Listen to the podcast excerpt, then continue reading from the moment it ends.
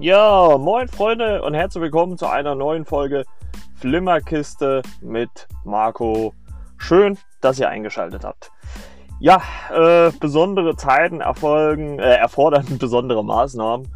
Und ähm, ja, wie ihr es euch ja alle denken könnt, äh, wird es wahrscheinlich in den äh, nächsten Wochen und ja, höchstwahrscheinlich auch Monaten erstmal keine ähm, aktuellen Kinofilmbesprechungen geben. Ähm, obwohl man sagen muss, dass, dass es sich ja da mittlerweile auch so eine kleine Entwicklung abzeichnet, dass äh, ja aktuelle Kinofilme oder aktuellere Kinofilme ähm, zeitnah schon äh, zum ähm, Kaufen verfügbar sind. Ich habe zum Beispiel äh, letztens mal geguckt, der Unsichtbare, der, über den ich ja in der letzten Folge gesprochen habe, ist mittlerweile schon, den kann man schon bei Amazon kaufen. Ähm, ich glaube, das ist dann aber halt auch wirklich nur was für Leute, die den Film noch gar nicht gesehen haben. Denn der kostet, also bei Amazon kostet er 17,99, also 18 Euro. Allerdings hat man den dann nicht. Also man kann den sich angucken äh, und ich glaube auch äh, normal für diese 30 Stunden oder irgendwas, äh, was dabei bei Amazon immer so, so äh, Usus ist. Ähm, ja, also da muss man halt erstmal gucken, wie, was, wo äh, das genau funktioniert. Und äh, aber es ist natürlich ein System, eine Option, die man sich offen halten kann. Ja, Thema Kino, wie gesagt, äh, ich glaube, das wird in den nächsten Wochen und Monaten noch schwierig werden. Ähm, ich hoffe natürlich, dass man dieses Jahr trotzdem noch ins Kino gehen kann. Ähm, aber ich glaube, das kann jetzt äh, im Stand jetzt im Moment Ende März noch keiner absehen, wie das genau wird. Das müssen wir einfach abwarten. Also äh, ich glaube, da haben viele Studios mitzukämpfen. Ähm, ich vermute mal ganz stark, dass äh, viele Produktionen halt, gerade die großen, sage ich ja jetzt mal die Blockbuster, natürlich einfach nur verschoben werden. Das prominenteste Beispiel habe ich ja auch schon erwähnt, ist Fast and Furious. Die haben sich jetzt auf den April 2021 gesetzt.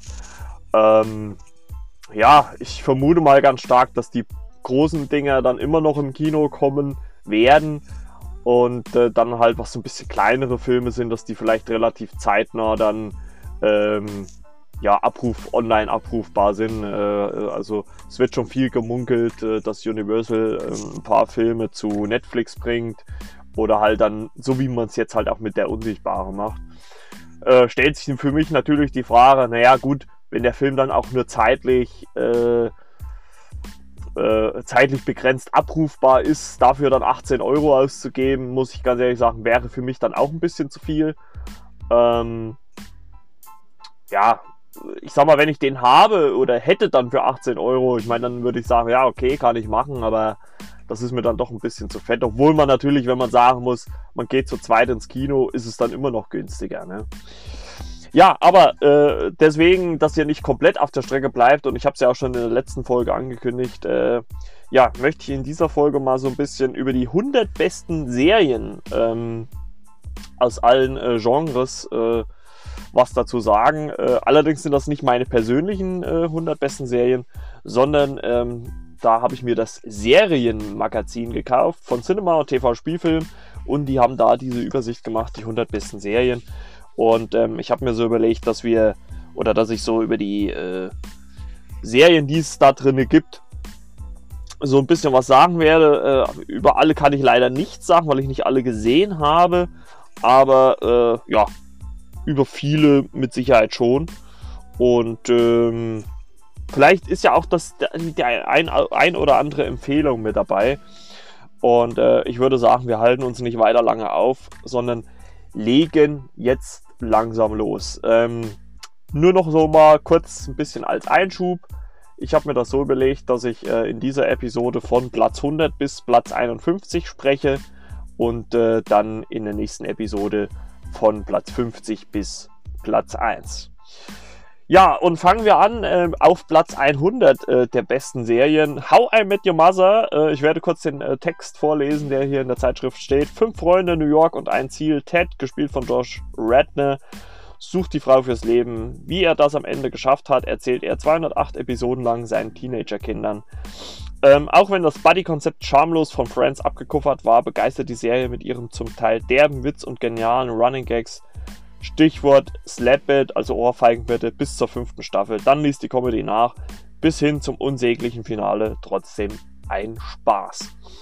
Ja, How I Met Your Mother ähm, habe ich erst oder bin ich erst relativ spät, muss ich sagen, eingestiegen mit.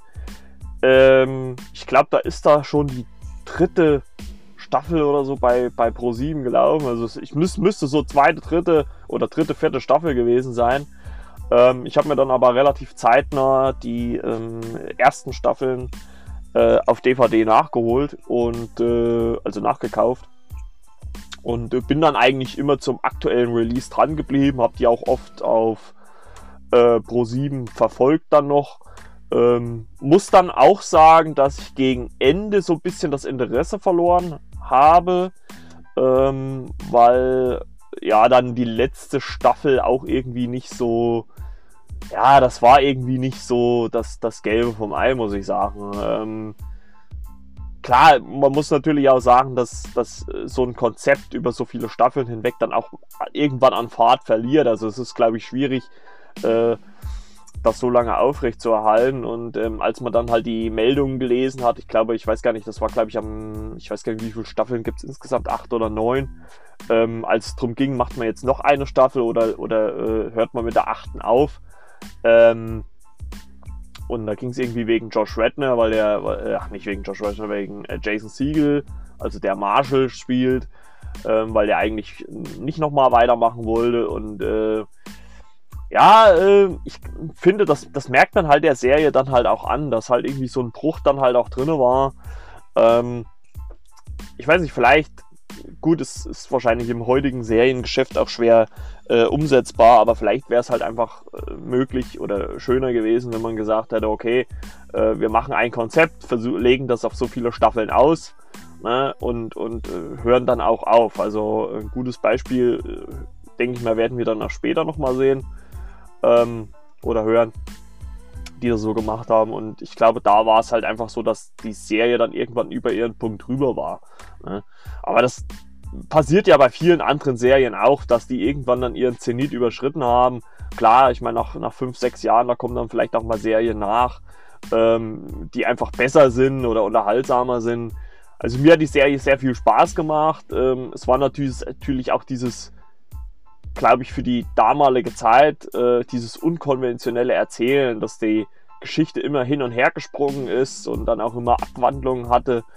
Ähm, ich glaube, dass das äh, äh, ausschlagkräftigste an der Serie war halt einfach, dass äh, Josh Redner als Ted irgendwann auch einfach so die uninteressanteste Figur war, weil er halt immer wieder äh, Spoiler zu Robin zurück wollte. Und, und das, das, das war eigentlich schon so ein Thema, was von der ersten Folge an existiert hat und wo es halt auch wirklich war, ey Junge, sie will nichts von dir ne? und, und so weiter und so fort. Und ich glaube, es wäre auch einfach besser gewesen. Wie gesagt, ich weiß jetzt nicht, ob es die siebte oder die achte Staffel war. Äh, da trifft er ja dann am Ende die Mutter am Bahnhof. Und wenn man es da halt einfach beendet hätte, ne? es wäre natürlich auch schade gewesen für die Schauspielerin, die die Mutter gespielt hätte. Allerdings glaube ich, hätte die Serie dann, ja, wäre das viel, viel äh, einfach ein schöneres Ende gewesen. Man hätte gesagt, ja, okay, man hat die Geschichte erzählt und äh, es ist bis dahin gekommen, weil das Ende, so wie es dann war, ja, war irgendwie nicht so schön und äh, ja, ich meine, das will ich jetzt hier nicht spoilern, ähm, aber äh, man hätte sich ein besseres Ende wünschen können oder wollen, sage ich jetzt mal so. Und ähm, aber trotzdem natürlich eine extrem unterhaltsame Serie. Ähm, wie gesagt, ich glaube, die letzten zwei Staffeln habe ich gar nicht mehr auf DVD geholt. Die habe ich dann auf Netflix irgendwann ähm, nachgeholt. Na gut, dann kommen wir zur nächsten Serie und das ist, ist äh, Jack Ryan. In der Adaption der Romanreihe von Tom Clancy kämpft der Office-Star John Krasinski in Europa und im Nahen Osten gegen Terroristen. Die Serie basiert dabei nicht auf einem einzelnen Roman, sondern ist eine moderne Adaption des Stoffes. Was Jack Ryan auszeichnet, die gelungene Mischung aus spannender Spionage, Spionage Story und kompromissloser Action. Hm, ich glaube, auf die Serie brauche ich gar nicht groß einzugehen, weil ich ja in einer der vergangenen Episoden, könnt ihr gerne mal reinhören, äh, auch über Jack Ryan Staffel 2 gesprochen habe. Ich glaube, Staffel, Staffel 3 ist auch mittlerweile bestellt und ähm, ja, äh, wird irgendwann auf Amazon kommen. Ich vermute mal dann vielleicht im Laufe des Jahres jetzt oder äh, könnte natürlich durch dieses ganze Corona-Zeugs könnte es natürlich sein, dass es dann auch erst äh, 2021 kommt, müssen wir mal sehen. Und ähm, ja, äh, ist eine unterhaltsame Action-Serie. Äh, ich fand die erste Staffel, ich fand eigentlich beide Staffeln gut, muss ich sagen. Äh, ich bin eigentlich nicht so ein riesiger Tom Clancy-Fan, äh, muss ich sagen. Ähm, allerdings hat es mich gut unterhalten. John Krasinski, ja, solide würde ich sagen, sticht jetzt für mich jetzt nicht hervorragend raus, macht seine Sache gut. Äh, kann man, glaube ich, nicht drüber, drüber meckern. Ähm, ist, ist eine gute, unterhaltsame Action-Serie. Ähm, geht gut durch, kann man, finde ich, gut hintereinander wegbingen, weil es halt beide Staffeln halt so einen äh, äh, großen Handlungsbogen haben und die Folgen sind, oder es sind auch nicht so viele Folgen, sage ich mal. Ne? Also ich glaube, es sind immer so zwischen 8 und 10 Folgen irgendwas und das lässt sich gut hintereinander äh, wegbingen, Neudeutsch. Ja, dann kommen wir gleich zu Platz 98 und da möchte ich eigentlich auch gar nicht so viel verlieren, weil ich da nochmal eine Vergleichsepisode machen will. Und das ist die Serie Designated Survivor. Nachdem die US-Regierung bei einem Terroranschlag ausgelöscht wurde, wird äh, der Wohnungsbauminister, gespielt von Kiefer Sutherland, ins Office befördert. Dort versucht er nicht nur die Hintermänner des Attentats zu füttern, sondern auch seine eigenen Zweifel in den Griff zu bekommen. Ein intelligenter Polit-Thriller. Ja, äh, Designated Survivor. Ähm, solide gespielt von Kiefer Sutherland. Die erste Staffel fand ich extrem stark. Äh, die zweite Staffel dann schon ein bisschen schwächer. Hm, von der dritten Staffel muss ich ganz ehrlich sagen, weiß ich nicht so richtig, was ich davon halten soll. Ähm, aber äh, dazu möchte ich eigentlich auch später nochmal mehr sagen, äh, auch nochmal in einer Extra-Episode, weil äh, ich da gerne mal einen Vergleich machen würde. Es gibt nämlich auf Netflix sowohl diese amerikanische Version als auch diese. Oh, ich will jetzt nichts lügen, äh, nicht lügen. Es gibt, das ist glaube ich eine südkoreanische oder sowas. Äh, Version, äh, die heißt Designated Survivor 60 Days und da möchte ich gerne nochmal eine Vergleichsepisode machen. Deswegen möchte ich eigentlich über äh, diese Version jetzt gar nicht so viel verlieren. Ist aber, also die erste Staffel ist wirklich extrem unterhaltsam. Man muss sich natürlich auch ein bisschen für dieses, äh, sage ich jetzt mal, Polizsystem in Amerika interessieren.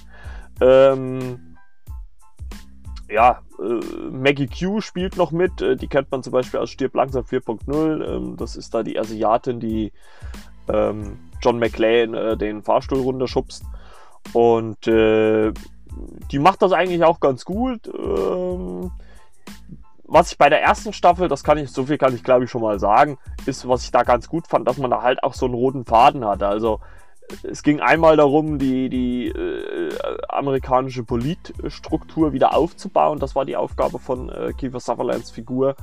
Und äh, dann äh, parallel dazu hat halt äh, Maggie Q halt noch versucht, dann natürlich die Hintermänner ähm, des Ganzen ausfindig zu machen.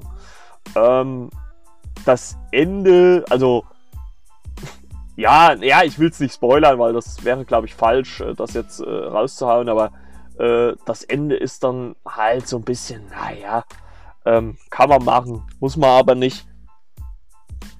Hätte man vielleicht auch ein bisschen besser äh, auflösen können. Ähm, die erste Staffel, wie gesagt, äh, sehr, sehr stark.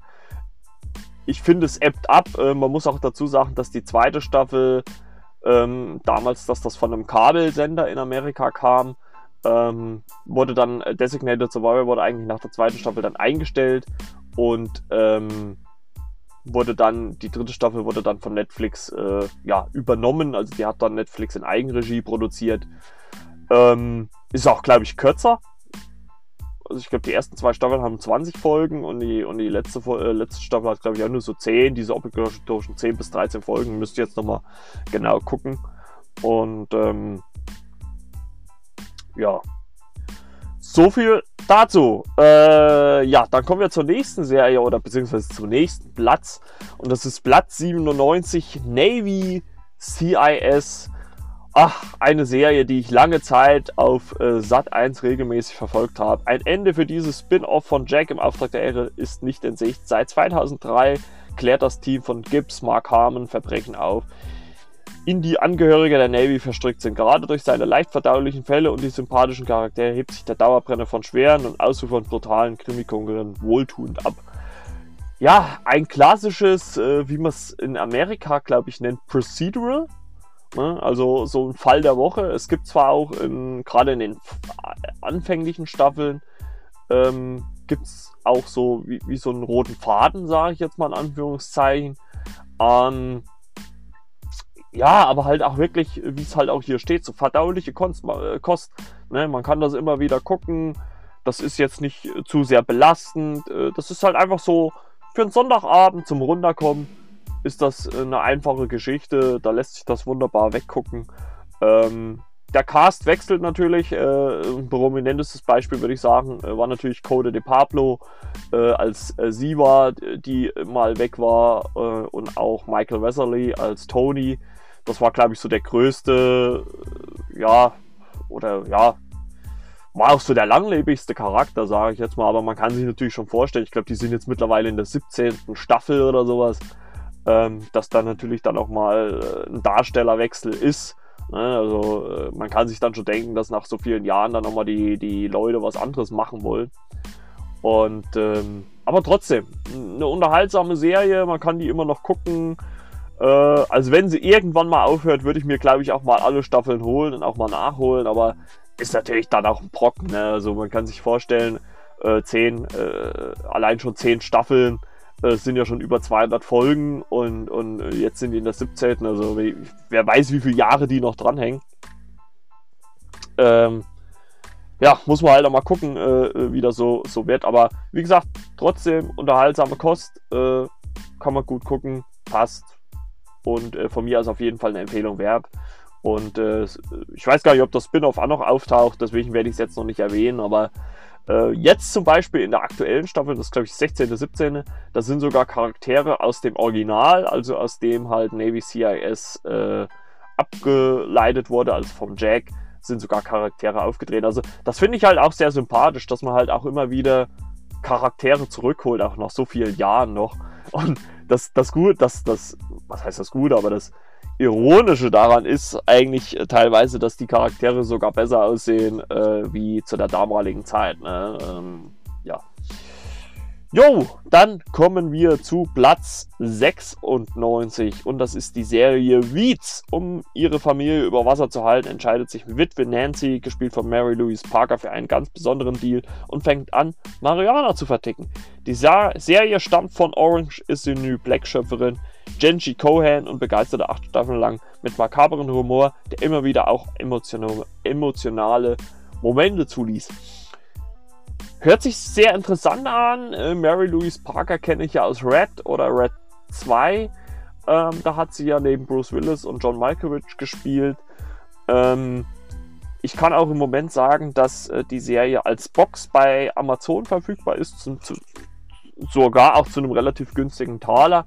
Also ich sage mal, wenn man irgendwann mal ähm, ein bisschen mehr Zeit hat, äh, obwohl ich glaube, mehr Zeit wie jetzt äh, zur Corona-Krise kriegt man, glaube ich, nicht.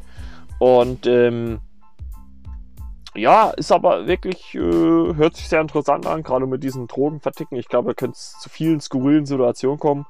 Ähm, mal gucken, also vielleicht hole ich die auch irgendwann mal nach und dann kann man natürlich auch nochmal in einem Podcast, äh, in einer Podcast-Folge ähm, gesondert drüber sprechen muss man halt einmal sehen. Aber hört sich zumindest sehr interessant an, muss ich sagen. Sehr interessant. Jo, und dann äh, springen wir mal gleich zu äh, Platz 95. Captain Future. In den 1980ern entführte, entführten ein Rotschopf und seine Crewkids zu den entlegensten Orten des Alls. Erst dank des zwei was? Erst dank der 52-teiligen Anime-Reihe avancierte die von Edmund Hamilton bereits Anfang der 40er Jahre geschriebene Heftromanze hier Pulp zum Popkulturphänomen. Ja, Captain Future, also ich könnte jetzt wirklich gar nicht mehr so sagen, worum es da genau geht, Aber ich kann mich erinnern, äh, dass ich in meinen sehr jungen Jahren, also ich würde mal behaupten, irgendwas so zwischen sieben und zehn, äh, die Serie auch schon verfolgt habe. Und äh, ja, das, das, äh, ich weiß gar nicht, ob es die mittlerweile auf DVD gibt oder sowas. Ähm, aber ist vielleicht schon bei Amazon zu kaufen, keine Ahnung. Ey, die war auf jeden Fall sehr, sehr unterhaltsam und hatte, glaube ich, auch einen sehr, sehr einprägenden Titelsong. Titelsong, wenn mich nicht alles täuscht. Also die war wirklich äh, sehr einprägend, zumindest in der Kindheit. Ich glaube, das Problem bei solchen Serien ist halt auch, dass man die natürlich irgendwie mit kindlichen Augen gesehen hat und wenn man die dann in der Jetztzeit sieht, so auch äh, natürlich deutlich älter auch, ne? also zwischen 20 und 30 Jahre älter, äh, dass man dann natürlich dann auch mit anderen Augen ähm, die, die äh, Serie sieht. Und äh, ich glaube, das macht auch viel aus. Aber trotzdem glaube ich, zu Recht auch eine der besten Serien. Ähm, definitiv. Dann kommen wir zu Platz 94 und das ist äh, eine Serie, die ich, äh, die ich nur gehört habe. Also das habe ich selber auch nicht gesehen. Pushing Daisies, äh, die ist von Brian Fuller, der später unter anderem Hannibal und auch Star Trek äh, Discovery ins Fernsehen brachte. Pushing Daisies mit einer Berührung kann Tortenbecker Nett, gespielt von Lee Pace, Tode wieder lebendig machen. Doch berührt er sie nochmal, sterben sie für immer. Als hätte Tim Burton eine Ecstasy-Pille geschluckt.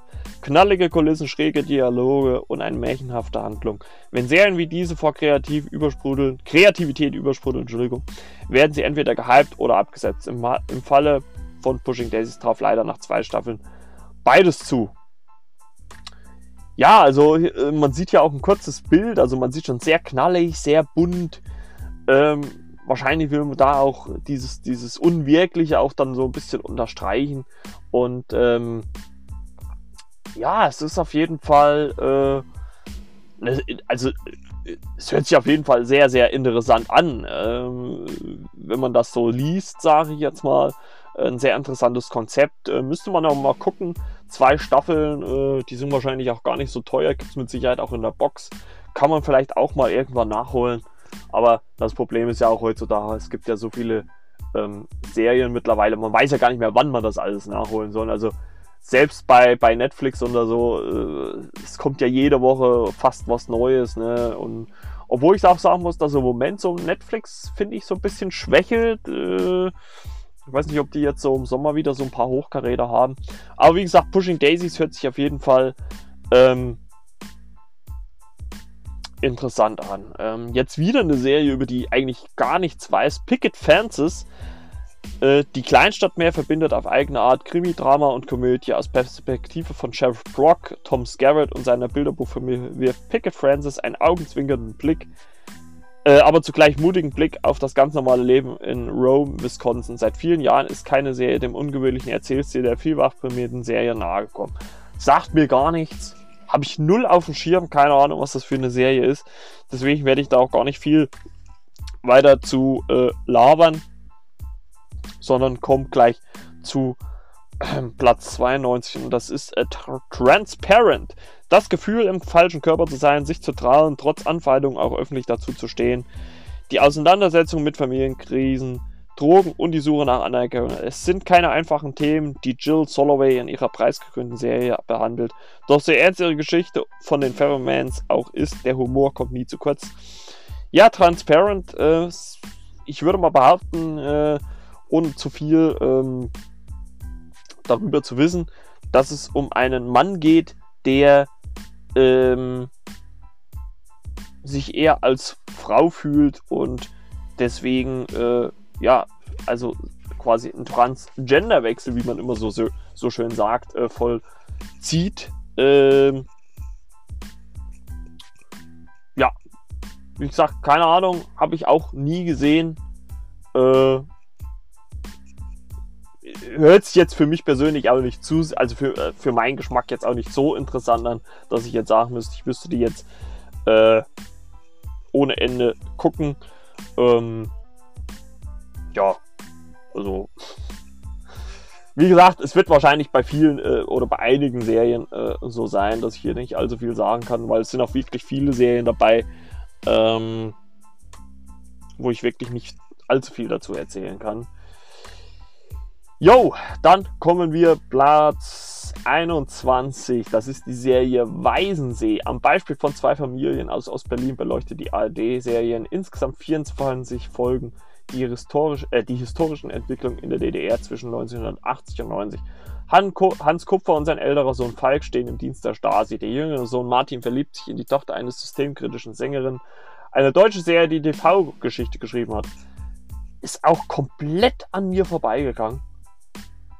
Ohne Worte. Wahnsinn. Sagt mir gar nichts, weisen Sie. Aber soll halt wirklich. Aber ich habe schon gehört, dass sie sehr gut sein soll. Äh, dann springen wir mal Platz, äh, gleich zu Platz 90. Das Model und der Schnüffler. 1988 wurde Bruce Willis mit Sterb langsam zum Actionstar. Zuvor machte er als Detektiv an der Seite von Sybil Shepard auf sich aufmerksam.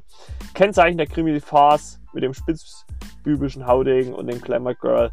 Aufbrausende Wortgefechte, brüllkomische Referenzen an die Popkultur und Film im Film. Capriolen.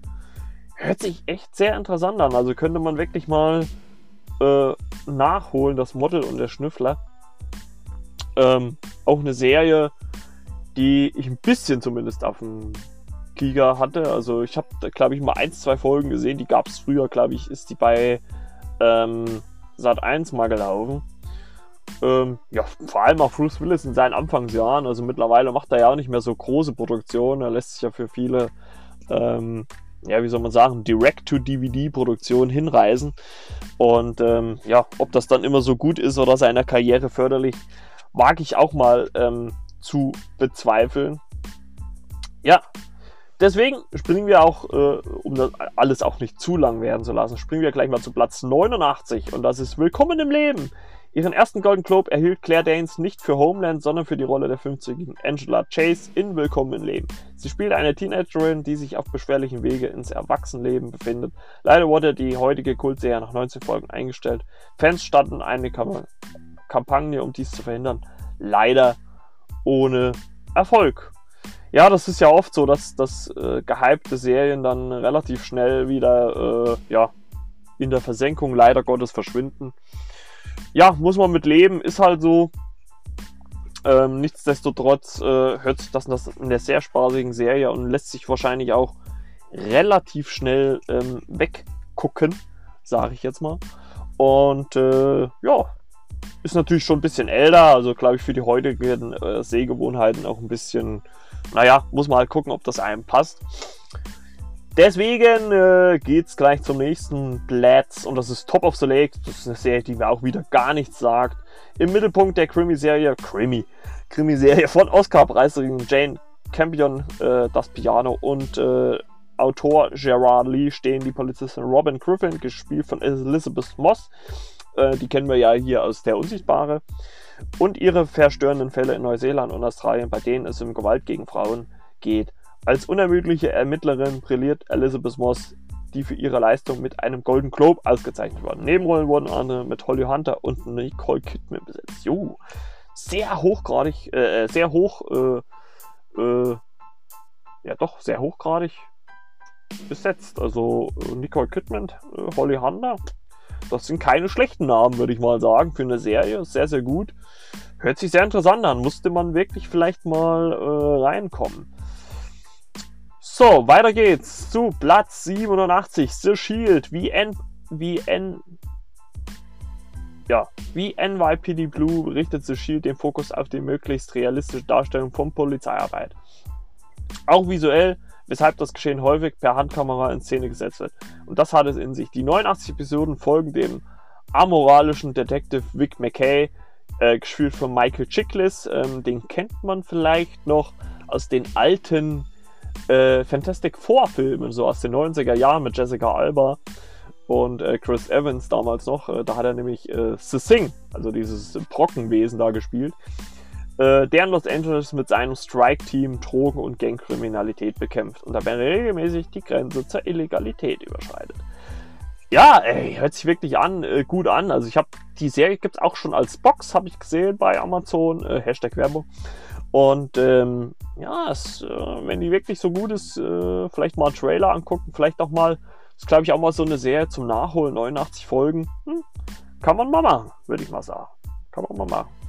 Dann kommen wir zu Platz 86 und das ist Morden mit Gewissen, äh, ist die Serie Dexter, Entschuldigung, Morden mit Gewissen. Dexter zeigt, wie das geht und lässt den titelgebenden Serienmörder Michael C. Hall andere Killer aus dem Weg schaffen. Eine praktische Kar ne, eine praktikable Lösung, denn so können die eigenen Triebe befriedigt und dabei auch noch Gutes getan werden. Kaltblütig und zugleich sympathisch. Keine andere Serie feiert den Gegensatz, so wie dieses Crime-Drama. Lief eine Zeit lang, glaube ich, auf Pro7 oder Fox. Ich habe auch die ein oder andere Folge gesehen. Also ich bin der Meinung, dass die Serie auch teilweise sehr äh, äh, blutig daherkam. Ich weiß nicht, ob es eine ab 18er Serie ist, aber mit Sicherheit mindestens ab 16. Ähm, Glaube ich, kann man sich durchaus mal äh, geben, kann man durchaus mal reingucken. Äh, Michael C. Hall äh, der hat äh, auch eine Rolle in Game Night, äh, den ich äh, letztens gesehen habe. Da hat er auch eine kleine Nebenrolle gehabt. Also auf jeden Fall eine sehr unterhaltsame Serie. Äh, waren auch ein paar Staffeln, ich glaube vier oder fünf Staffeln oder sowas. Ich müsste noch mal genau gucken. Und ähm, ja. Und ich glaube, dann können wir zum nächsten, zumindest Dauerbrenner kommen. Ich glaube, die Serie lief auch relativ lang. NYPD Blue auf Platz 85. Die Detectives um John Kelly, David Caruso und Anti Sipkowitz, Dennis Rance revolutionierten die Krimi-Landschaft. Äh, der zynische Realismus, der dokumentarische Kamerastil und das authentische Milieu sorgten dafür, dass die von Steve Boccio, L.A. Law und David Milch, Deadwood konzipierte Serie mit Auszeichnungen überschüttet wurde. Allein 94 gab es 27 Eminionen. Die lief auch, glaube ich, ewig und läuft, glaube ich, immer noch auf Kabel 1 oder Fox. Laufen, glaube ich, immer noch äh, äh, äh, Folgen davon. Ähm, also wer so auf äh, ja, ist auch so, so Fall der Woche, ne? Es passiert was und die äh, Polizisten sind dann dran, das aufzuklären. Und ähm, ja, das äh, ist, glaube ich, eine sehr solide Serie. Ist, glaube ich, auch Geschmackssache. Man muss halt reingucken, ob einem das passt. Äh, David Caruso kennt man ja natürlich auch aus CSI. Äh, da hat er ja Horatio gespielt, der immer die, die Sonnenbrille auf und abnimmt. Und ähm, ja, dann kommen wir zur nächsten Serie auf Platz 85, Insecure. In drei Staffeln wirft die Serie von YouTube-Star Issa Rae und Larry Wilmore, kenne ich gar nicht, einen ehrlichen und dennoch unterhaltsamen Blick auf das Leben von Afroamerikanerinnen in Los Angeles. Ein Comedy-Juwel mit dramatischen Untertönen. Müsste ich echt mal gucken, ob es die irgendwo gibt, äh, bei Amazon oder, oder Netflix oder so. Ähm, schauen wir mal. Und äh, ja, Hört sich aber zumindest, also man müsste, also ich müsste halt jetzt mal reingucken, um was es genau geht. Also ich kann da jetzt von außen, äh, von alleine, alleine für diesen äh, Artikel gar nicht so viel rein interpretieren. Deswegen springen wir gleich zur nächsten Serie. Glow auf Platz 83. Wrestling ist Männersache von wegen. Mitten, Mitte der 80er Jahre wollen die Georges Ladies of Wrestling die TV-Landschaft erobern. Die glamouröse Netflix-Serie lebt von zweierlei der Vielfalt ihrer zahlreichen Charaktere, wobei die reichlich erfolglose Schauspielerin Bruce Wilder, Alison Brie im Zentrum steht und natürlich von extravaganten Retro-Rock. Schrill, bunt, ein Knaller. Sieht auch schon sehr bunt und schrill aus, also kann man schon sagen. Auf den Bildern hier. Und ja, ist auf Netflix verfügbar. Also, Leute, wer Netflix hat, schaut rein, gibt der Serie eine Chance. Hört sich auf jeden Fall sehr, sehr interessant an.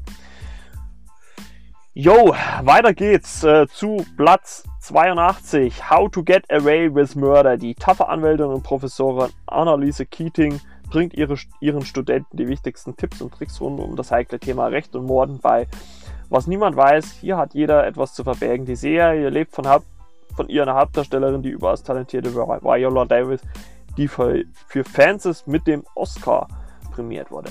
Ja, Viola Davis, die hat echt, also die ist echt eine solide Darstellerin. Ist jetzt, würde ich jetzt nach sagen, nicht so unbedingt ein Big Superstar. Also äh, ich würde sie jetzt nicht äh, so in die ganz große Liga einreihen, aber trotzdem äh, sehr solide. Also äh, würde ich mal behaupten. So, ich muss jetzt mal kurz was trinken, Entschuldigung.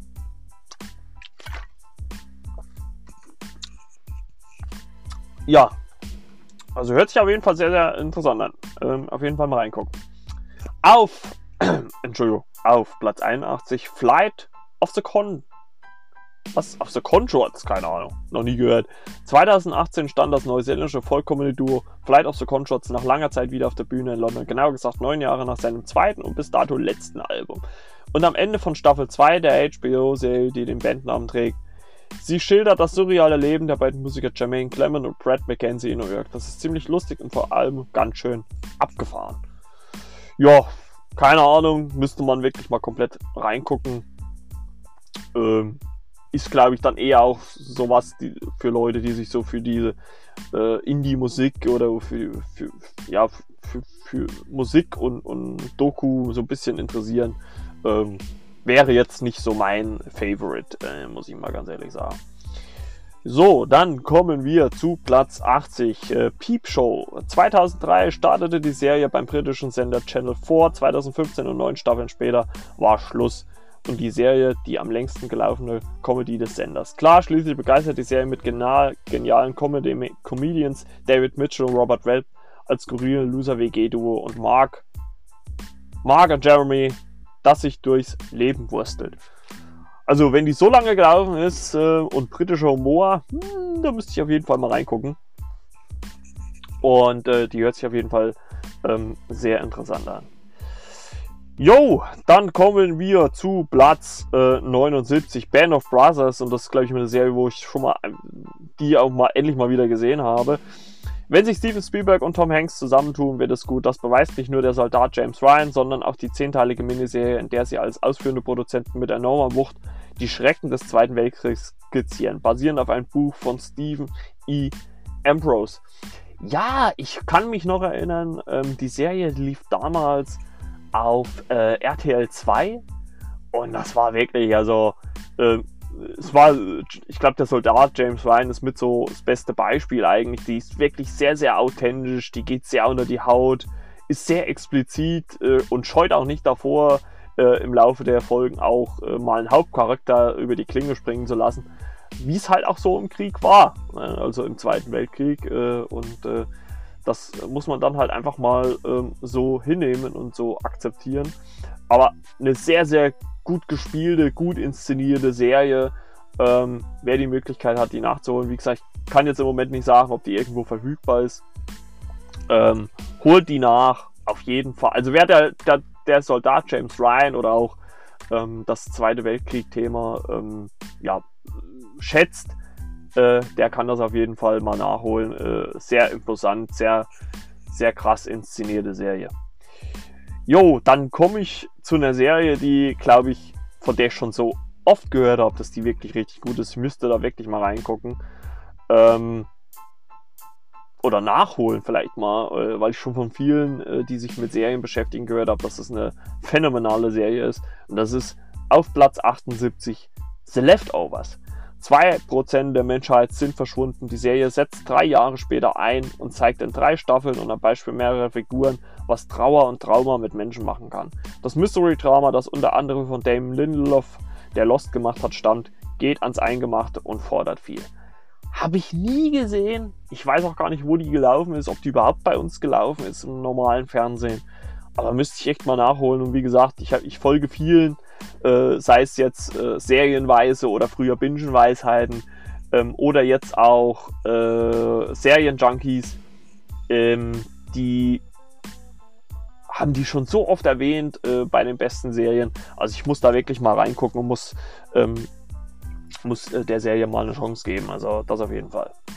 Dann kommen wir zu Platz 77. Overseer kenne ich gar nicht. In 13 Folgen wird der Irakkrieg aus dem Blickwinkel einer US-Infanteriedivision geschildert, die von Chris Gerolmo, The Bridge America und Stephen Boncho, NYPD Blue entworfene Handlung beleuchtet auch das Leben der Angehörigen in der Heimat und das Leid der irakischen Bevölkerung. Die Serie wurde nach einer Staffel eingestellt, aber äh, wenn die hier in der äh, ja, Übersicht auftaucht, scheint das keine schlechte Staffel oder keine schlechte Serie zu gewesen zu sein.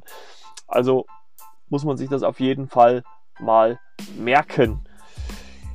Ja, dann kommen wir zu einer Serie, die gibt es definitiv auf Netflix, das kann ich sagen. Die äh, äh, auf Platz 46, die Serie Arrested Development.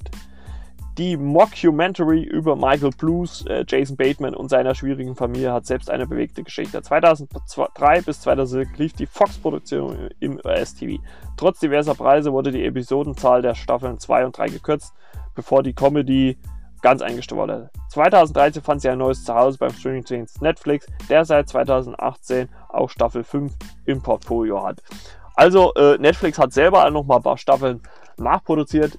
Lustigerweise habe ich gerade gestern erst äh, Kino Plus gehört und äh, da ging es auch darum, ähm, um diese Serie und dass die neueren Staffeln nicht ganz so gut waren. Ähm, Jason Bateman ist, glaube ich, aber immer ein Blick wert. Äh, der macht das wirklich richtig, richtig gut. Und äh, deswegen könnt ihr da gerne mal rein gucken. Wie gesagt, ist komplett äh, auch bei Netflix verfügbar, kann man komplett gucken. Und ähm, ja, äh, deswegen. Dann kommen wir zu einer Serie. Ich weiß gar nicht, die habe ich die in meinen besten Serien mit drin gehabt. Da müsste ich noch mal gucken.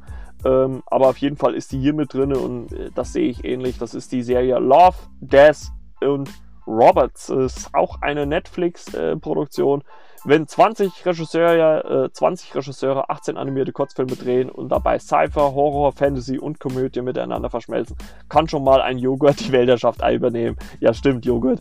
Oder ein Computer darüber sinnieren, wie sich unterschiedliche Tode, die Adolf Hitler stirbt, auf die Weltgeschichte auswirken würden. Netflix bewarb das mit dem Prädikat nur für gestörte Zuschauer. Mm, ja, also ich glaube, die Serie, ich habe die selber gesehen, ich habe auch alle 18 Kurzfilme durchgeguckt ist, glaube ich, nichts für jeden. Also, äh, weil die teilweise sehr explizit ist, auch teilweise sehr brutal.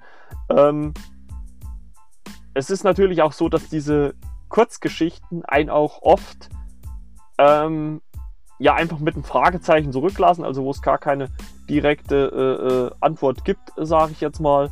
Und ähm,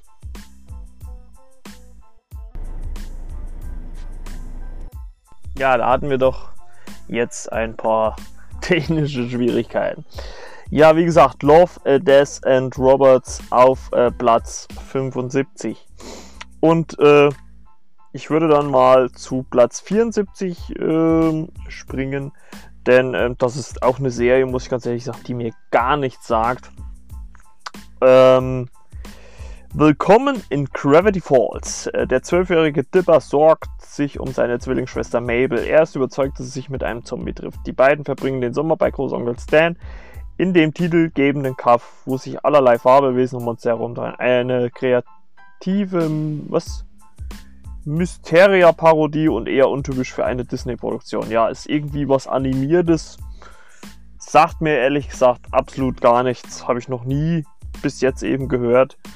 Und ähm, ja, keine Ahnung, also irgendwie, ja, äh, sagt mir das äh, nicht so wirklich was. Deswegen sagt mir die nächste Serie umso ein bisschen mehr. Das ist äh, äh, nämlich South Park auf Platz 73. Oh mein Gott, sie haben Kenny getötet, ihr Schweine. Dieser Aufschrei war 97 erstmals zu hören. Zum Start der provokanten Animationsserie von Trey Parker und Matt Stone. Danach fünf Staffeln lang in jeder Folge. Der Running Gag hat sich längst erschöpft. Die Serie kommt mittlerweile auf 22 Staffeln. Ja, also das ist halt auch irgendwie so ein Dauerbrenner, der eigentlich eher so Larifari, muss man ja sagen, angefangen hat und sich dann ja mittlerweile zu sowas Grandioses äh, hochgearbeitet hat. Das ist Wahnsinn. Und äh, läuft, glaube ich, immer noch. Ich weiß gar nicht wo. Also ich habe es Früher habe ich äh, South Park immer mal geguckt. Ich weiß nicht, lief es glaube ich auf Comedy Central. Ich weiß gar nicht, ob er da immer noch läuft. Auf jeden Fall, ähm, ja, glaube ich auch wieder oder, oder war auch eine der mittlerweile am längsten laufenden ähm, animierten Serien überhaupt. Und ähm, war aber nicht nie so meins. Also ich bin dann eher so ähm, der Simpsons-Typ ähm, muss allerdings auch dazu sagen, dass die neueren Staffeln jetzt, also die aktuelleren Staffeln, sage ich mal so ab 2015 äh, jünger, ne, mir dann nicht mehr ganz so gut gefallen.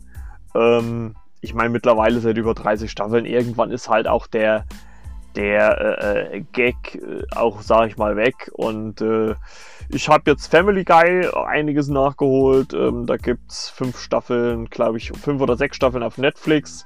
Oder ich glaube bei Amazon Prime sind, glaube ich, bis auf die 17. oder nee, sind, glaube ich, alle 17 Staffeln enthalten. Und sogar nochmal ähm, auch diese paar Einzelfilme. Also die kann man sich dann ähm, durchaus mal geben.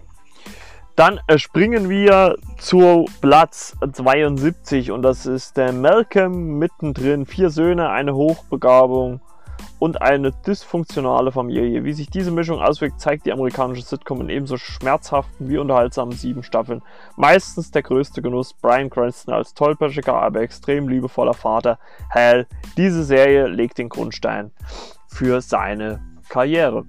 Ja, hätte man, glaube ich, nicht gedacht, dass er irgendwann mal äh, Walter White äh, in Breaking Bad dann spielt oder so eine Rolle wie Walter White in Breaking Bad dann spielt. Und ähm, ja, äh, lief ja früher, ich weiß gar nicht, ob sie aktuell 2020 immer noch bei Pro7 läuft, aber lief ja früher auf Pro7. Mm, ach, es war nie, nie so wirklich meins, muss ich sagen. Also, äh, ich habe zwar immer, also ich habe das zwar immer mal so im, im, im Nachmittagsprogramm ähm, auf Pro7 mitgenommen. Da hat man das so geguckt, wenn halt, was weiß ich, Tour and a Half Man oder Big Bang Theory oder How I Met Your Mother und so weiter lief. Ähm, da hat man die Serie halt einfach mit dazu gepackt. Aber sie hatte zwar so einen gewissen Charme, aber irgendwie so richtig gepackt oder, oder hat sie mich eigentlich ehrlich gesagt nie. Also ähm, da bin ich dann eher ein Fan äh, vielleicht von anderen Serien.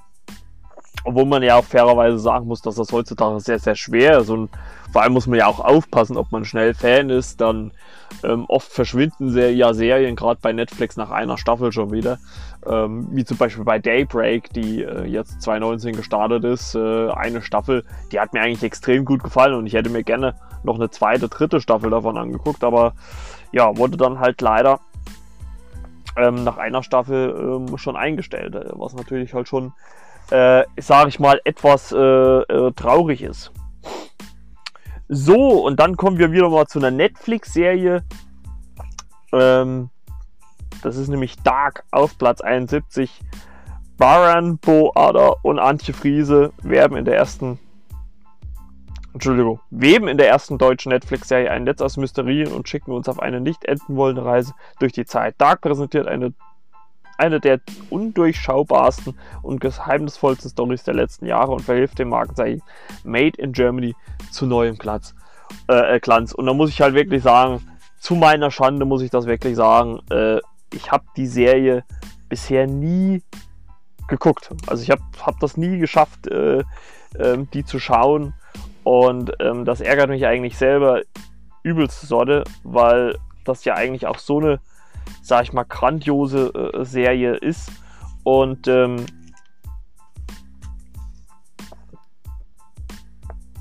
deswegen, das, das ist eigentlich sehr, sehr, sehr uncool, sage ich jetzt mal so. Gerade weil es mit Zeitreisen ist, das, das gefällt mir eigentlich sehr gut. Muss ich sagen. Also, das ist auch eigentlich so genau mein Thema eigentlich. Aber das ist halt so das Problem halt auch bei Netflix, dass man so mit so vielen Sachen ähm, überschüttet wird, ähm, dass man das gar nicht alles äh, ja, weiter äh, gucken kann. So, dann äh, folgt auf Platz 70 Raumschiff Enterprise, das nächste Jahrhundert. Dass es der Nachfolger einer so kultisch verehrten TV-Serie wie Raumschiff Enterprise nicht leicht haben würde, war klar. Trotzdem konnten die Forschungsreisen der Besatzung um Captain John-Luc Picard im Laufe der 178 Folgen mehr und mehr überzeugen. Und vier Kinofilme gingen auch daraus hervor. Ja, äh, ja gut, ich muss dann halt fairerweise sagen, ich bin eigentlich kein riesiger ähm, Star Trek-Fan gewesen, noch nie, ehrlich gesagt. Und äh, deswegen lässt mich die Serie eigentlich so ein bisschen kalt. Klar hat man die irgendwie so als Kind, äh, wenn die, sag ich mal, bei Saal 1 liefen, die glaube ich, hat man das immer so ein bisschen verfolgt und so weiter. Aber es war nie für mich so das Große. Also weder Star Wars noch Star Trek, also beides nicht wirklich. Äh, interessant ist natürlich, wenn man das aktuelle Geschehen halt beleuchtet, dass äh, Patrick Stewart ja mittlerweile äh, Picard äh, eine neue Serie hat äh, mit über, ich glaube, der Mann ist über 70, 71 oder sowas, das ist Wahnsinn. Also da kann man ganz klar sagen, das ist die, die Rolle seines Lebens und ähm, ich würde mal schon behaupten, zu Recht äh, einer der Serien auf äh, äh mit Platz 70. Also ich glaube, man darf sich hier nicht zu sehr an den, an den äh, Plätzen festmachen, weil es, glaube ich, schon so ein Stück weit ist, äh, dass es ja einfach darum geht, diese 100 besten Serien. Also man muss die ja irgendwie einordnen. Man hätte wahrscheinlich auch einfach eine Tabelle machen können, Platz äh, oder einfach eine Tabelle mit 100 Serien und dann hätte man das jetzt so auch durchziehen können. Aber hier ist es natürlich schon so, dass hier mit Plätzen, Plätzen gearbeitet wird. Ja, dann äh, kommen wir zu äh, Platz 69.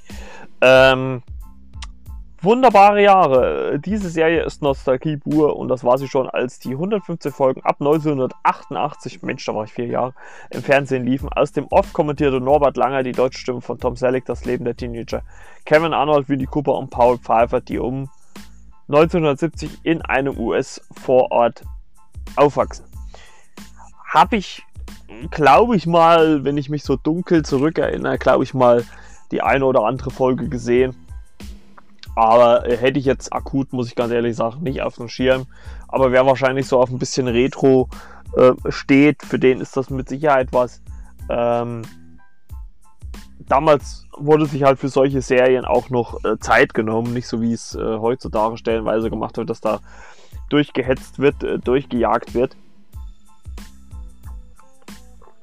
Und ähm, ich glaube, das ist halt auch so, wie gesagt, auch so, so ein bisschen das Ding, dass man durch den vielen neuen Stoff, der, der jede Woche auf Netflix, ähm, Amazon hält sich da ja irgendwie vornehmlich zurück, aber äh, der wöchentlich hier auf Netflix kommt, dass man da schon so ja ein bisschen auch seine Schwierigkeiten hat, dann überhaupt auch mal Altes wieder nachzuholen, weil man halt einfach die Zeit nicht hat. Auch wenn jetzt durch die Corona-Krise natürlich man mehr ähm, Zeit hat. Und äh, ich würde sagen, wir springen einfach mal weiter zu Platz 68. Und das ist ähm, eine Serie, ähm, die jetzt mit der vierten Staffel zu Ende gegangen ist. Das ist Mr. Robot, der anarchische Thriller von Sam Esmail, weiß um die Macht des Digitalen, Macht Elliot Anderson, äh, gespielt von Rami Malek, den IT-Sicherheitsspezialisten und Hacker mit der Dissos dissoziativen Identitätsstörung zum Zentrum der Erzählung und spielt mit Realität und Einbildung. Faszinierend, verwirrend mit einem großartigen Rami Malek. Kann ich nur bestätigen. Ähm, ich habe die ähm, erst, ich habe, glaube ich, bin mit der zweiten Staffel, glaube ich, eingestiegen. Ich habe die mir dann, ich habe die Serie dann durch Zufall irgendwo auch mal entdeckt, weil die irgendwo empfohlen worden ist. Da habe ich mir dann die ersten zwei Staffeln ähm, gekauft gleich. Die dritte dann auch, nachdem sie auf DVD verfügbar war, nachgeholt. Und der jetzt aktuell, das kann ich auch aus, das weiß ich auch aus eigener Erfahrung, ähm, ist auch die vierte Staffel, die vierte und finale Staffel bei ähm, Amazon Prime verfügbar. Also wer äh, Interesse daran hat, wie das Ganze zu einem Ende geführt wird, ähm, kann da mal reingucken. Ich will da gar nicht mal so viel drüber erzählen, weil ich da in einem, in einem gesonderten Podcast äh, nochmal drüber reden werde. Aber vom, also wer vis eine visuell mal etwas andere und ein bisschen unkonventionelle äh, Serie sehen möchte, und das glaub, also das muss man halt einfach Sam Esmail ähm, ähm, zugute halten, ähm, dass er immer wieder neue Ansätze mit, mit Kameraperspektiven und so weiter nutzt und äh, es gibt zum Beispiel, also ich glaube, das kann man so ein bisschen als kleinen Teaser dann äh, für, die, für die nächste reguläre Folge äh, sagen, ähm, was, was die äh, Mr. Robot Staffel 4 angeht, ist, es gibt eine Folge, die habe ich geguckt und mir ist wirklich erst nach einer, ja, ich sag mal, die Folgen gehen ja immer so eine Dreiviertelstunde, Stunde grob und mir ist wirklich erst so nach einer halben Stunde irgendwann aufgefallen, ey, die reden hier gar nicht. Also es wird so gut wie nicht geredet in dieser Folge und trotzdem funktioniert Und das halt so geil hinzubekommen, das, das ist wahnsinnig einfach nur. Und äh, deswegen, wer wirklich mal was anderes haben will und vor allem halt auch eine Geschichte äh, sehen will, die halt von vorn bis hinten durchgetaktet ist, also wo man wirklich sagt, okay, äh, die Geschichte ist auf vier Staffeln ausgelegt und das hat man hier gemacht. Äh, der sollte sich die Serie mal angucken. Wie gesagt, äh, alle Staffeln bei Amazon Prime äh, verfügbar, auch die finale vierte Staffel. Dann äh, springen wir zu Platz äh, 67 und das ist äh, The Office. Äh, britischer Humor hat selten so wehgetan und war selten so genial. Die dokumentarische, anmutende von Stephen Merchant und Hauptdarsteller Rick Gervais geschriebene Serie porträtiert den unverschämten Chef einer Papierfirma und lässt im Prinzip nur ein Gefühl zu, Fremdscham. Ein Comedy-Denkmal. Äh, ja, The Office ähm, gibt's ja, gab es ja dann in Deutschland auch äh, mit Stromberg quasi, das deutsche, den deutschen Ableger davon. Also kann man da durchaus mal reingucken und äh, obwohl, obwohl, ich gehört habe, dass Stromberg sogar noch ein bisschen harmloser ähm, äh, sein äh, sollte. Und äh, Ricky Gervais, muss ich sagen, gefällt mir auch sehr gut. Ähm, der kommt jetzt demnächst bald mit einer zwei, mit der zweiten Staffel Afterlife ähm, zu Netflix und das freut mich wirklich sehr, weil ich die erste Staffel da schon sehr äh, gefeiert habe. Jo, dann springen wir zu Platz 66 und das ist Deadwood. In 36 Folgen verbindet Serienschöpfer David Milk reale und fiktive Ereignisse in dem kurz nach der Schlacht am Little Big Horn 1876 gegründeten Goldgräberort zu einem Mikrokosmos des archaischen Lebens. Für seine Schilderung des raubeinigen Alters scheut Mike weder deftige Sexszenen noch eine Sprache, bei der selbst New Yorker Straßengangster rot anlaufen würden.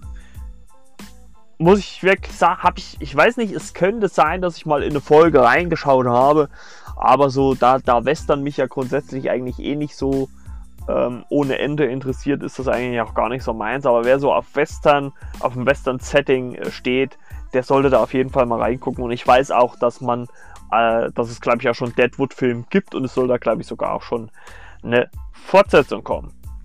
Dann äh, geht es weiter zu Platz 65, äh, 65, 65. 30 Rock in der Showbiz-Satire bekannt, äh, benannt nach der NBC-Adresse 30 Rockefeller Plaza in New York, spielt Schöpferin Tina Fey die resolute Chefautorin Liz Lemon, die sich hinter den Kulissen der Girly Show mit ihrem selbstgefälligen Chef Jack, gespielt von Alec Baldwin, und den exzentrischen Komiker Tracy Morgan, äh, gespielt von Tracy Jordan, herumschlagen muss. Der subtile Humor wird mit 6 Golden Globes und 16 Emmys bei 103 Nominierungen ausgezeichnet. Also ist, glaube ich, einfach so eine Comedy, wo ich mal sagen würde, ja, die kann man bestimmt mal nachholen. Ähm, vielleicht, wenn sie mal demnächst irgendwann wohl ähm, ja, verfügbar ist, sage ich jetzt so. Ist halt immer so das Ding mit Kaufen, ne? da muss man halt auch immer ein bisschen vorsichtig sein. Ähm, aber hört sich auf jeden Fall sehr spaßig an. Also vielleicht, äh, ich werde mal gucken, wenn ich zu Hause bin, ob es ähm, da die Folgen bei Prime gibt, dass man vielleicht mal reingucken kann. Ja, und dann äh, kommen wir zu Platz 64 und das ist die Serie Killing Eve. Und ähm, ja, da weiß ich äh, von den Podcasts, die ich so höre, was das angeht, Serienjunkies wie auch äh, früher Bingenweisheiten und jetzt serienweise, dass die die Serie richtig, richtig feiern. Und äh, darin geht es um die Kopfgelderin Villanelle, gespielt von Jodie Corner, und Agentin Eve, gespielt von Sandra O, haben es aufeinander abgesehen, nicht nur in beruflicher Hinsicht. Wenn jemand weiß, wie geniale Unterhaltung aussehen muss, dann ist es die Comedy-Genie Phoebe Waller-Bridge, ähm, die man ja aus der Serie Fleabag kennt, die Schöpferin der Serie. Auch die beiden Darstellerinnen sind der Wahnsinn. Ähm, es, glaube ich, mittlerweile auch bei Amazon, ist, glaube ich, auch jetzt bei Prime mit drin, war vorher, ähm, glaube ich, nur über so ein Amazon äh, ähm, zu haben. Und ähm, aber jetzt kann man sich die auch äh, so im Nachgang äh, ja, sehr geben. Und äh, ja, es ist wirklich, es soll eine sehr gute und sehr interessante Serie sein. Und äh, Phoebe Waller-Bridge hat auf jeden Fall das Talent zu, zu guten Geschichten erzählen, sage ich jetzt mal.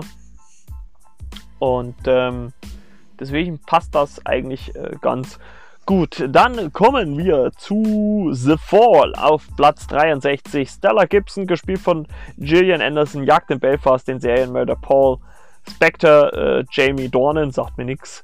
Der hat es auf Frauen abgesehen und ist paradoxerweise in seiner Freizeit vor allem eins, ein liebender Vater und Ehemann. Obwohl die sehr, sehr langsam erzählt wird, entwickelt der britische Crime-Drama eine ungeheure Spannung. Da muss ich wirklich mal reingucken. Ich mich, die gibt es, glaube ich, bei Netflix, ist die, glaube ich, verfügbar. Aber ich habe mich da immer irgendwie so vorgesteuert. Äh, einmal natürlich, weil man äh, Gillian Anderson äh, nicht gewohnt ist, die allein zu sehen, sondern immer in Kombination mit David Duchovny, also Akte X. Oder aus X-Files, muss man ja viel mehr sagen. Ähm, aber hört sich, also wenn man es jetzt so liest, hört sich wirklich sehr interessant an. Also selbst ich äh, muss sagen, ähm, da gibt es dann äh, immer wieder hier so Sachen, äh, die äh, ja rausstechen. Ja, und dann kommen wir gleich zur nächsten Serie mit äh, unter anderem Gillian Anderson und das ist nämlich auf Platz ähm, 62 äh, Sex Education. Äh, Otis, gespielt von Asa Butterfield, hat zwar keine sexuelle Erfahrung, fühlt sich aber trotzdem berufen, seinen Altersgenossen Hilfestellung zu leisten. Unterstützung bekommt er dabei von Außenseiterin Maeve, gespielt von Emma Mackey. Die Serie lohnt sich allein schon wegen Gillian Anderson als Otis Mutter und selbstbewusster Sextherapeutin. Barry bietet darüber hinaus aber auch einen ebenso klugen wie amüsanten Blick auf die zuweilen sexuell orientierungslose Jugend. Ja, auf die Serie brauche ich glaube ich nicht großartig einzugehen. Da habe ich, äh, guckt mal in den äh, einen der letzten Episoden, da habe ich nämlich über die äh, zweite Staffel, die jetzt äh, rausgekommen war, Anfang des Jahres, gequatscht. Also eine wirklich sehr gute Serie und äh, mittlerweile weiß man auch, dass die in die dritte Staffel geht. Und da freue ich mich auch drauf. Also ich hoffe auch, dass da noch vielleicht. Also so, ich könnte mir so noch zwei Staffeln vorstellen, also eine dritte und eine vierte. Ähm, ich glaube, da werden dann irgendwann auch Darsteller dann zu alt werden, sage ich jetzt mal, ne? oder zu alt aussehen, muss man ja sagen. Ähm, ähm, das finde ich ja so krass, nur so ein bisschen als Run-Fact. Äh, ich habe früher, wo ich kleiner war, äh, äh, eine Serie auf Hannah Montana, die Serie geguckt. Und der Bruder, den, äh, der da gespielt hat, Jackson, der war irgendwie über 20 schon in der Serie, obwohl der eigentlich wirklich so aussah wie 14, 15. Also es war wirklich krass. Ähm, aber so viel dazu. Also wie gesagt, Sex Education äh, ist eine sehr finde ich auch kurzweilige Serie, also die kann man sich gut, äh, kann man gut wegbingen, gerade wie gesagt jetzt äh, um die Zeit, wenn man ähm, so viel zu Hause sitzt, äh, ist das durchaus eine Empfehlung wert. Und äh, gibt zwei Staffeln, ich glaube es sind immer acht Folgen oder sowas, also äh, und halt auch finde ich relativ geerdet, also es, es, wird nicht, es wird nicht zu übertrieben alles äh, gemacht, also kann man sich durchaus mal geben und ähm, ja, könnt ihr durchaus mal reingucken, wenn ihr Bock habt. So, äh, dann springen wir zu Platz 61. Patrick Melrose. Ähm, eine weitere Serie, die ich noch nicht gesehen habe. Die ersten Lebensjahre waren für einen Arsch. Patrick Melrose, gespielt von Benedict Cumberbatch, äh, kennt man zum Beispiel aus Doctor Strange, aus dem Marvel-Film, zieht daraus die logische Konsequenz und verliert sich fortan in Drogen und Alkohol, bis sich etwas ändert. Der halb autobiografische Roman von Edward St. Orban liefert die Vorlage für die Serie Der Exzess, die den Exzess feiert, um das Drama zu bekämpfen ja, scheint so irgendwie mit einer äh, gebrochenen Figur zu sein, weil man sieht hier auf dem Bild, äh, was abgedruckt ist, äh, äh, Benedict Cumberbatch mit einer Whiskyflasche in der Badewanne sitzen. Also wahrscheinlich geht es dann irgendwie darum, äh, ja, dass man halt so mit dem Leben auch ein bisschen hadert. Ja, muss ich sagen, ist jetzt nicht so meins. Ähm, da gibt es, glaube ich, andere Serien, die für mich persönlich ein bisschen spannender wären. Deswegen halten wir uns da gar, da gar nicht länger auf und springen zur nächsten Serie, die ich ehrlich gesagt auch nicht gesehen habe. Ähm, auch jetzt mal sorry an der Stelle, aber äh, ich muss halt einfach oder ich wollte halt einfach so ein bisschen für euch ein bisschen Input geben und äh, es waren ja jetzt schon wieder drei Wochen, bis diese Folge kommt und ähm, deswegen äh, dann lieber sowas und man kann ein bisschen über was reden, als wenn man gar nichts herausbringt. Ne?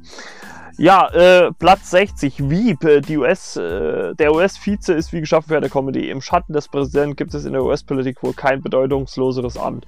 Eine Paradevolle für Seinfeld-Star Julia Louis Dreyfus. Hinreißend komisch, wie sie auf aussichtslosen Posten vergeblich um Anerkennung buhlt. Hm, hört sich mal interessant an, könnte man vielleicht mal reingucken, werde ich mir mal vormerken. Ja, und dann kommen wir zu einer Serie, die früher äh, auf, ProSieben, äh, auf ProSieben lief und das ist die Serie Lost. Ähm, ich glaube, äh, da hat, glaube ich, wurde schon, glaube ich, alles drüber zugesagt, was es zu sagen gibt. Und deswegen äh, brauchen wir da eigentlich gar nicht mehr viele Worte zu verlieren. Als wäre das Trauma eines Flugzeugabsturzes nicht schon schlimm genug, strandeten die Überlebenden auch noch auf einer Insel mit vielen mysteriösen, todbringenden Phänomenen. 121 Folgen lang zog die unter anderem von J.J. Abrams konzipierte Serie Zuschauer in ihren Bann und verabschiedete sich mit einem streitbaren Finale.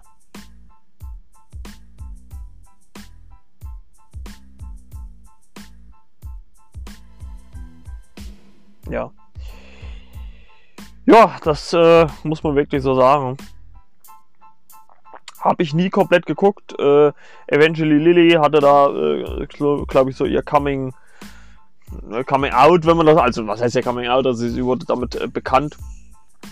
Und äh, ich habe die immer mal geguckt auf Pro7, aber war jetzt nie so wirklich meins, muss ich ganz ehrlich sagen. Also hat mich jetzt nie so wirklich hundertprozentig ähm, gereizt. Ja, deswegen springen wir zu The Americans und da habe ich auch schon viele, viele lobende Worte gefunden. Die werde ich mir auch mal markieren.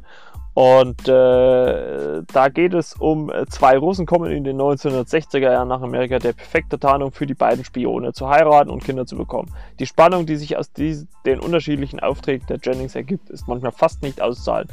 Emotional packend ist auch das trügerische, trügerische Familienidyll. Ja, da geht es halt äh, um eine Familie, die halt, wie gesagt, wie man es ja auch schon gelesen hat, so als russische äh, Spione fungieren und ähm, ja, da ihre, äh, ja, ihren Weg äh, in Amerika gehen. Ähm, Gucke ich auf jeden Fall mal rein.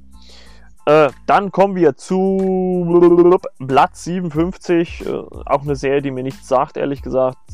Das ist Girls. Lena Dunham feiert in ihren in ihrer sechs Staffeln umfassenden Serie, in der sich auch eine der Hauptrollen übernahm, die Probleme und Selbstzweifel, aber auch die Selbstliebe von Frauen in den 20ern.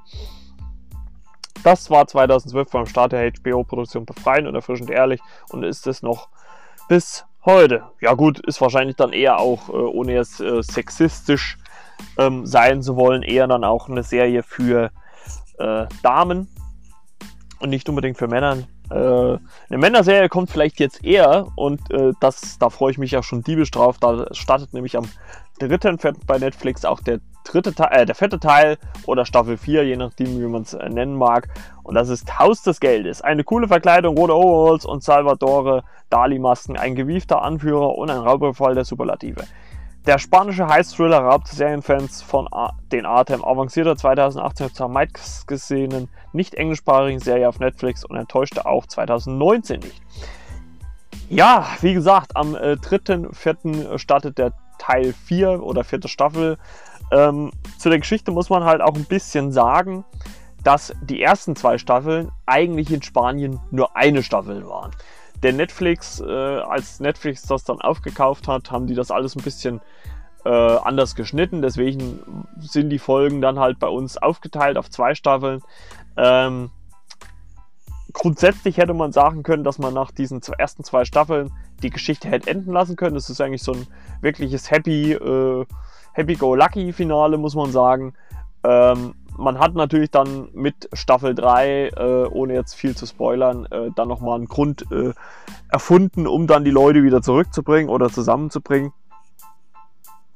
Und äh, deswegen äh, wird auch die Geschichte weitergesponnen. Also ich muss dann auch wirklich, wenn die jetzt am 3., 4. startet, äh, nochmal den Rückblick angucken, weil ich weiß jetzt ehrlich gesagt auch gar nicht mehr, wie die Ende der, der dritten Staffel ausging. Aber es war halt, glaube ich, auch schon wie man es auch schon in dem, in dem Trailer zur Staffel 4 gesehen hat, äh, ein Spoiler, dass, glaube ich, äh, ja, äh, die Freundin des äh, Professors geschnappt worden ist. Aber wirklich eine richtig geile Serie, äh, sehr unterhalten und ähm, gerade wenn man bedenkt, dass der Macher eigentlich vorher äh, nur Telefon Te Telefonelas, Telenovelas gemacht hat, ist das echt nochmal eine ganze Schippe drauf und wirklich die ersten zwei Staffeln wirklich extrem spannend, extrem gut unterhalten, packend. Ähm, äh, die sind wirklich geil. Oh, er hat geil gesagt. So, dann äh, kommen wir Platz zu 55 und das ist, glaube ich, ein, ja, äh, ein Evergreen. Also ich glaube, das ist eine Serie, die man sich immer wieder angucken kann. Äh, die von Larry David, Lass es Larry, geschaffene Serie, ist einer der erfolgreichsten Sitcoms aller Zeiten. Hauptdarsteller Jerry Seinfeld machte sich zu einem der bestbezahlten Menschen Amerikas. In Sachen Comedy und Zynismus war sie unschlagbar. Im Mittelpunkt steht die semi-fiktive Figur des New Yorker Komikers Jerry Seinfeld, der mit seinen Freunden über das Leben fachsimpelt. Ja, also ich glaube, zu der Serie braucht man einfach nicht viel zu sagen. Ich glaube, da hat fast jeder der etwas höheren Jahrgänge oder älteren Jahrgänge schon mal eine Folge gesehen.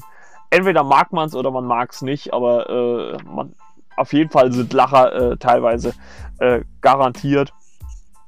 Ähm, auch wenn äh, Mr. Seinfeld mittlerweile eine relativ wie ich finde, unsympathische Art an sich hat. Aber okay, ähm, ist ja egal, muss man ja, äh, muss ja jeder für sich selbst entscheiden.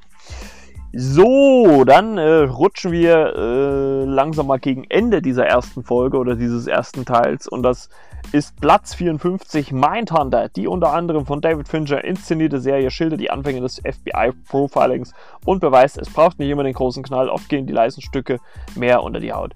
Wenn die Agenten Ford, äh, gespielt von Jonathan Croft und Tench, Holt, McCallany mit Serienmördern plaudern, läuft es einem eiskalt den Rücken runter.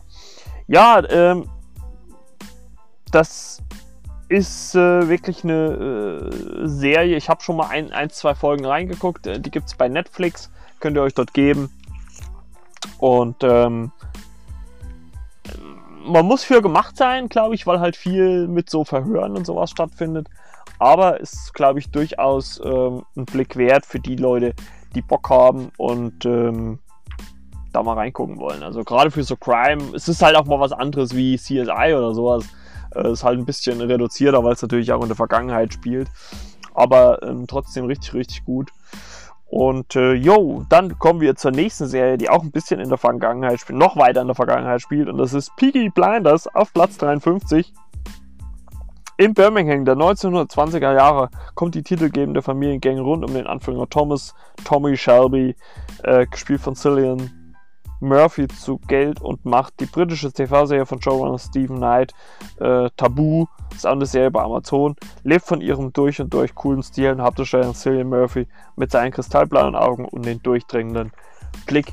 Kenne ich als äh, Bösewicht aus dem äh, Batman Begins äh, von äh, Christopher Nolan. Und wirklich äh, eine Serie, wo man sagen kann, ja, das ist äh, richtig gut. Äh, eine richtig gute Geschichte. Und ähm,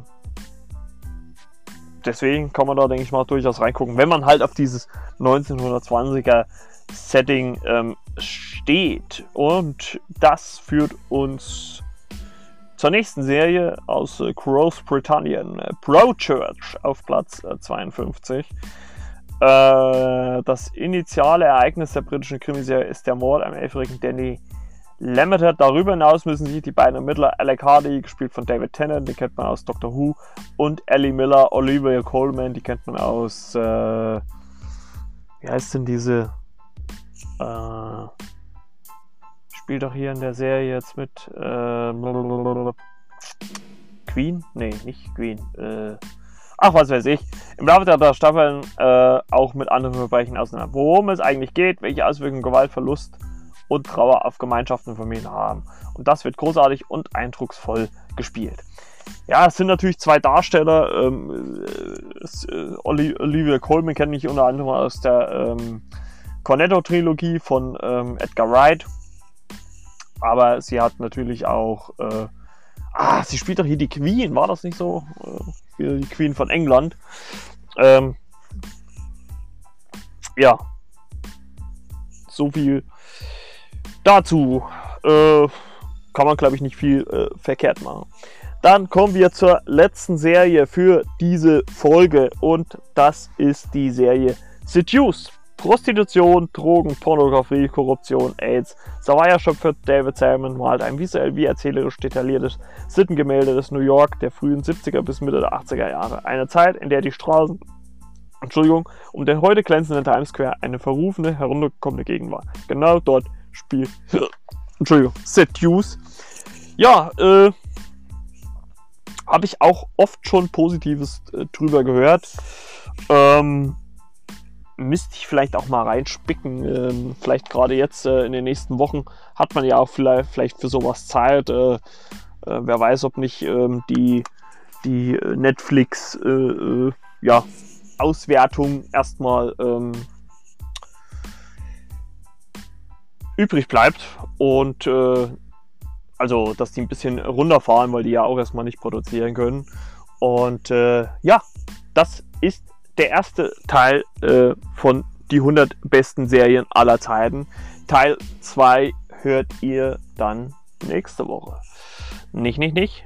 Und ich hoffe, ihr hattet ein bisschen Spaß. Äh, wenn ihr mögt, äh, lasst äh, ein Abo da oder bewertet den Podcast. Ich würde mich freuen. Auf jeden Fall hören wir uns dann nächste Woche wieder, wenn dann der zweite Teil davon kommt, von Platz 50 bis Platz 1. Seid gespannt, wie es weitergeht. Ich sage an meiner Stelle vielen Dank fürs Zuhören und äh, bis zum nächsten Mal. Und äh, ja, was muss man oder was kann man noch in diesen Zeiten sagen, außer bleibt gesund. Ne? Haltet euch an die Regeln ähm, und äh, wir hören uns nächste Woche wieder bei Teil 2. Bis dann, ciao, ciao, euer Marco von der Flimmerkaste. Macht's gut.